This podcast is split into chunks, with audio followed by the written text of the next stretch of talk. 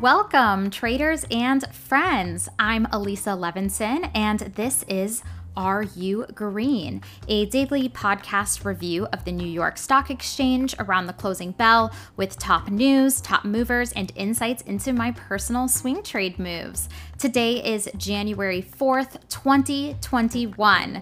That's right, we did it. Finally, 2020 is over.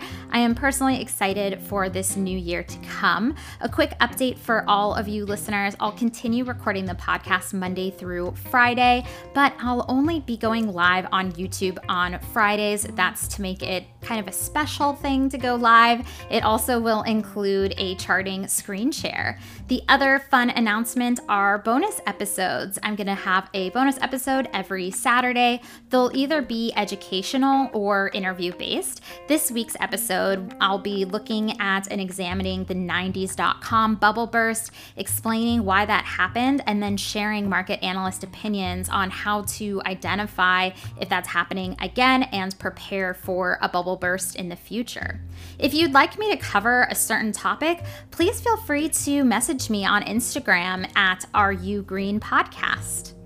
And I'll tell you, I am glad to be distracted by these new plans because today was a significant market sell-off. The Dow, S&P 500, and Nasdaq are all having their worst day in 2 months. The S&P previous close was 373.88.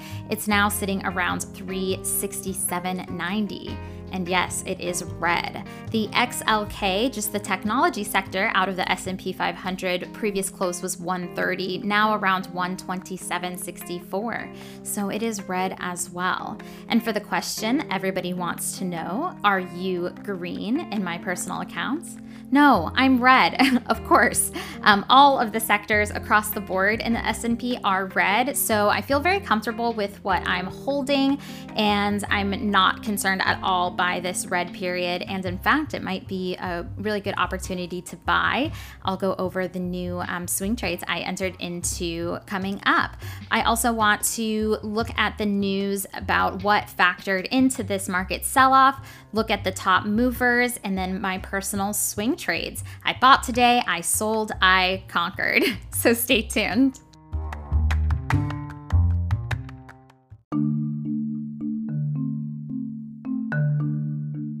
There are a lot of factors that went into the market sell offs today. First off, in the morning, I thought we were going to have a very green day since we did see a pop right off the open, and then it just continued to drop um, further and further going into the day. So, a few things are happening. We're still in the midst of the pandemic, and other countries have now added additional lockdowns. So, Germany and the UK, due to the spike in cases, probably because of the holiday time. So th- that's definitely weighing on the market. There is also in the United States a runoff in Georgia. I'm sure everybody has heard about this. There's a lot of anxiety around that election since the results will determine if the Senate is going to be Democrat or Republican. And obviously, that will affect corporations with the uh, tax changes that may or may not come with a Democratic Senate. Other analysts have taken a look at today and felt that this pullback was just natural as people want to sell and realize gains in the beginning of 2021. And also, a lot of the names that have gone down were significantly higher, so overextended. In this red day is just kind of a rebalancing act. Looking at some examples, we have Apple, which I still think is a really great long term investment, but we did see a, a decrease on Apple by 3.53% today.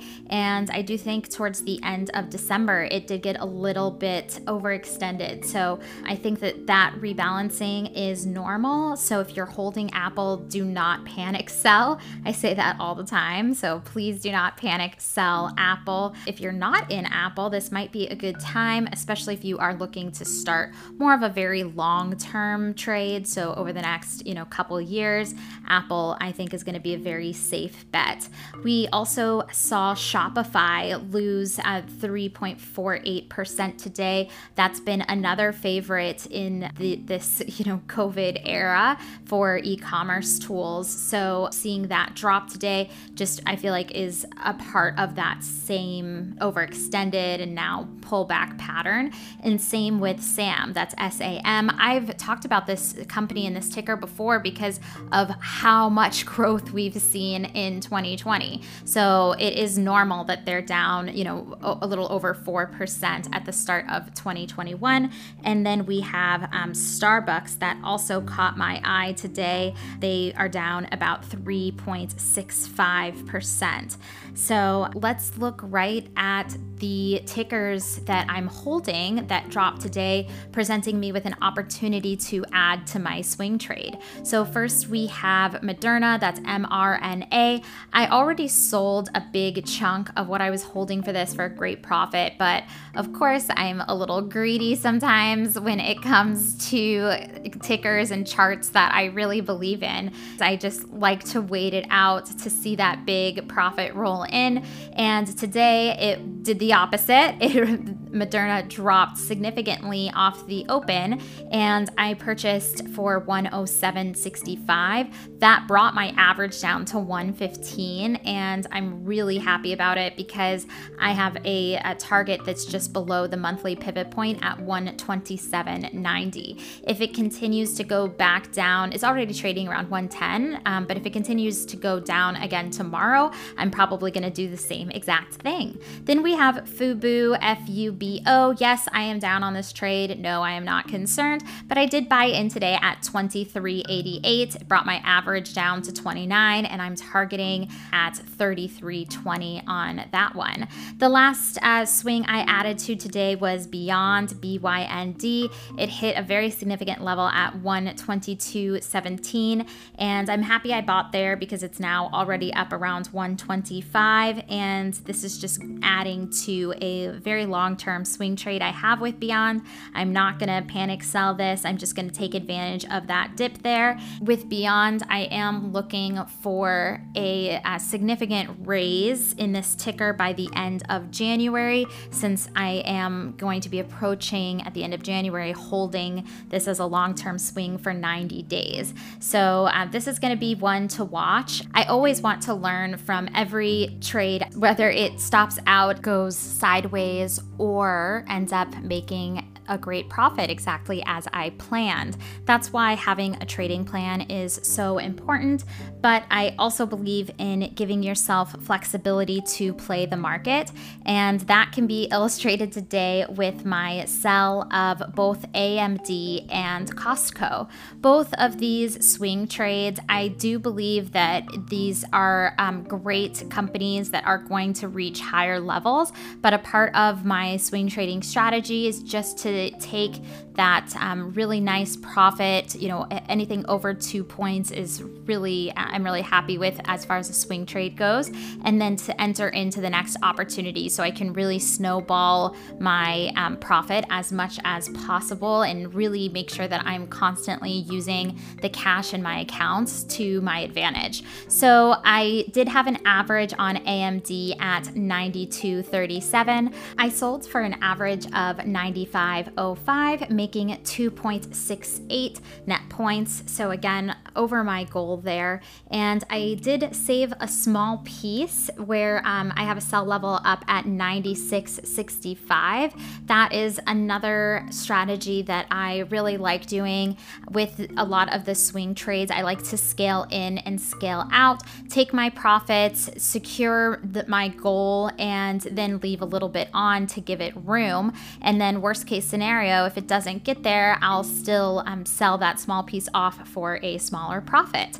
I also sold Costco today. Um, for those of you who are working on long term investments with me, you know that this is a stock that I recommend for a long term investment.